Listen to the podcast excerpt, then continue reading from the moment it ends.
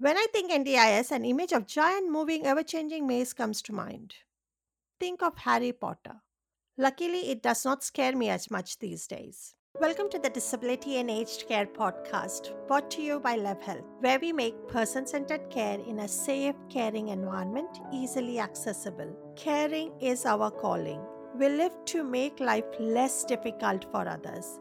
I am Aruna Ellis, a registered nurse, educator, and consultant in disability sector, and I'm so glad to have your company on this journey. This podcast is intended for educational and entertainment purpose only.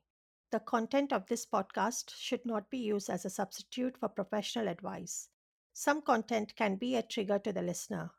If this happens, please stop listening and seek professional help.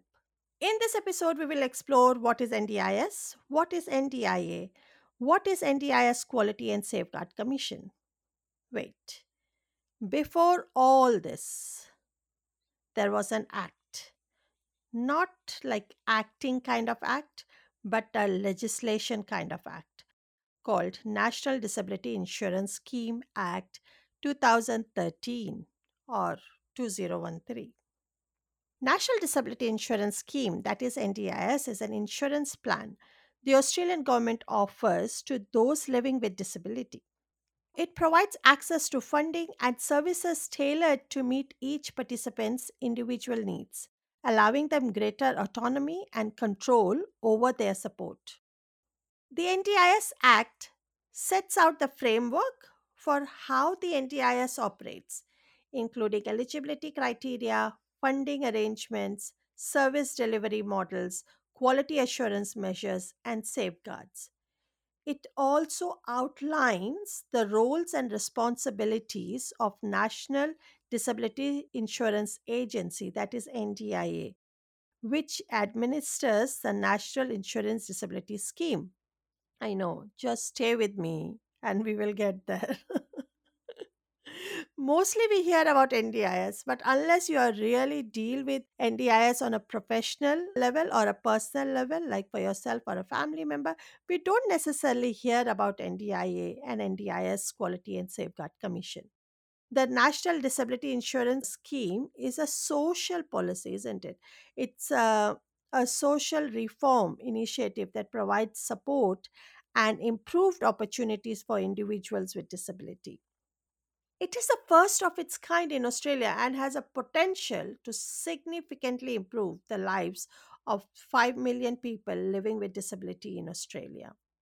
The NDIS was made after talking to a lot of people with disabilities, their families, and people who helped them. There were many bad things that happened to people with disability that led to this change. The NDIS is supposed to be a system where people with disability can choose how to use the money for support services. NDIS allows them to choose the services that best meet their needs.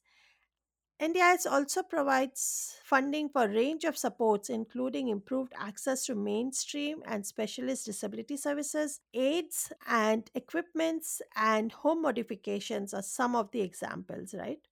This change has been many years in coming. It started in 2007 when a Senate inquiry committee was set up to investigate and make recommendations. It was not until 2013 that NDIS was first introduced. It was rolled out in phases starting in 2013 and ending only last year in 2020 22. Now, NDIS is available across all states and territories in Australia.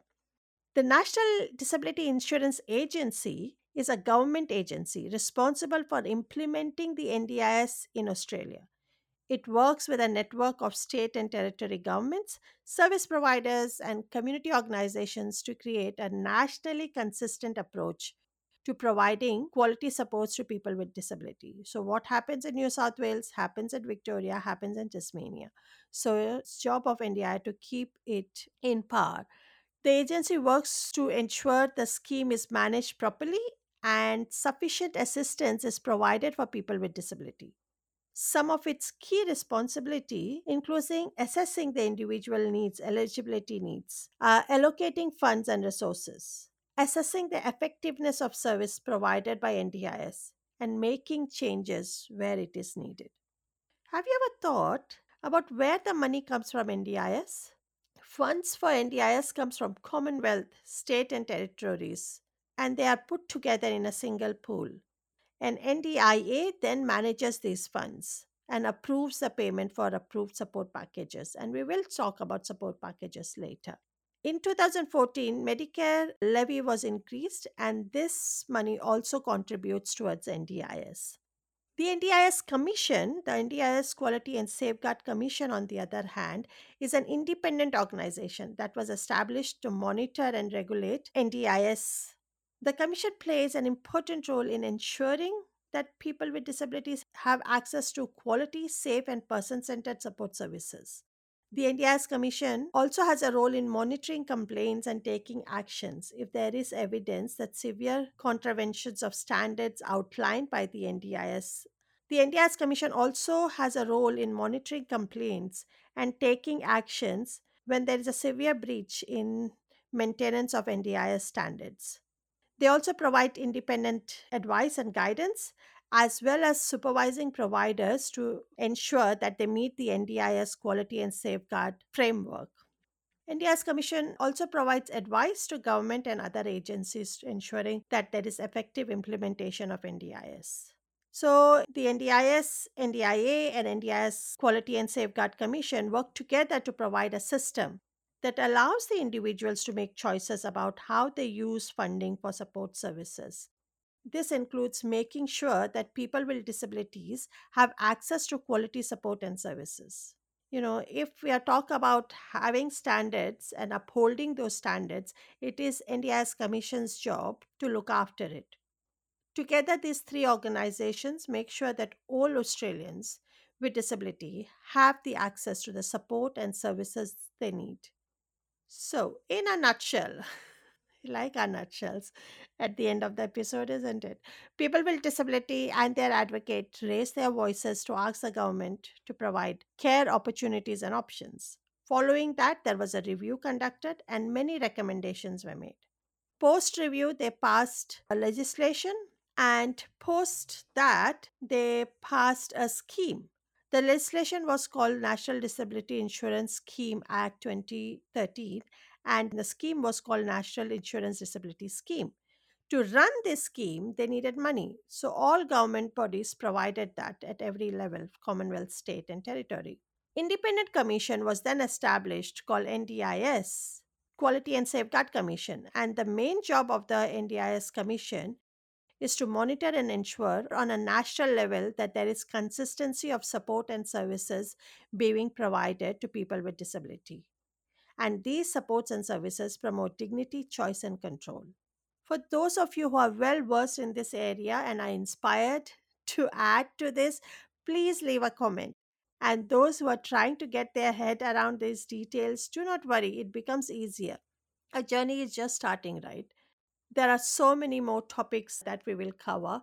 I just wanted to touch base on this because a lot of that will be referenced back to NDIS, NDIA, NDIS Quality and Safeguard Commission. So I just wanted to give you a brief overview of things, where they sit, and what are some of the main functions of these organizations. So when we refer back later in our other episodes, you know, you can come back and say, okay, that's where it goes. Why NDIS or why NDIA or why NDIS Quality and Safeguard Commission? It will make sense why we refer to those particular organizations.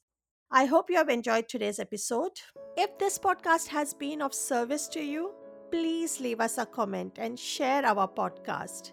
It will keep our spirits up and help us reach those who need person centered care in a safe, caring environment. The notes and the links that I speak about can be found at www.levehealth.com.au. That is www.levhealth.com.au.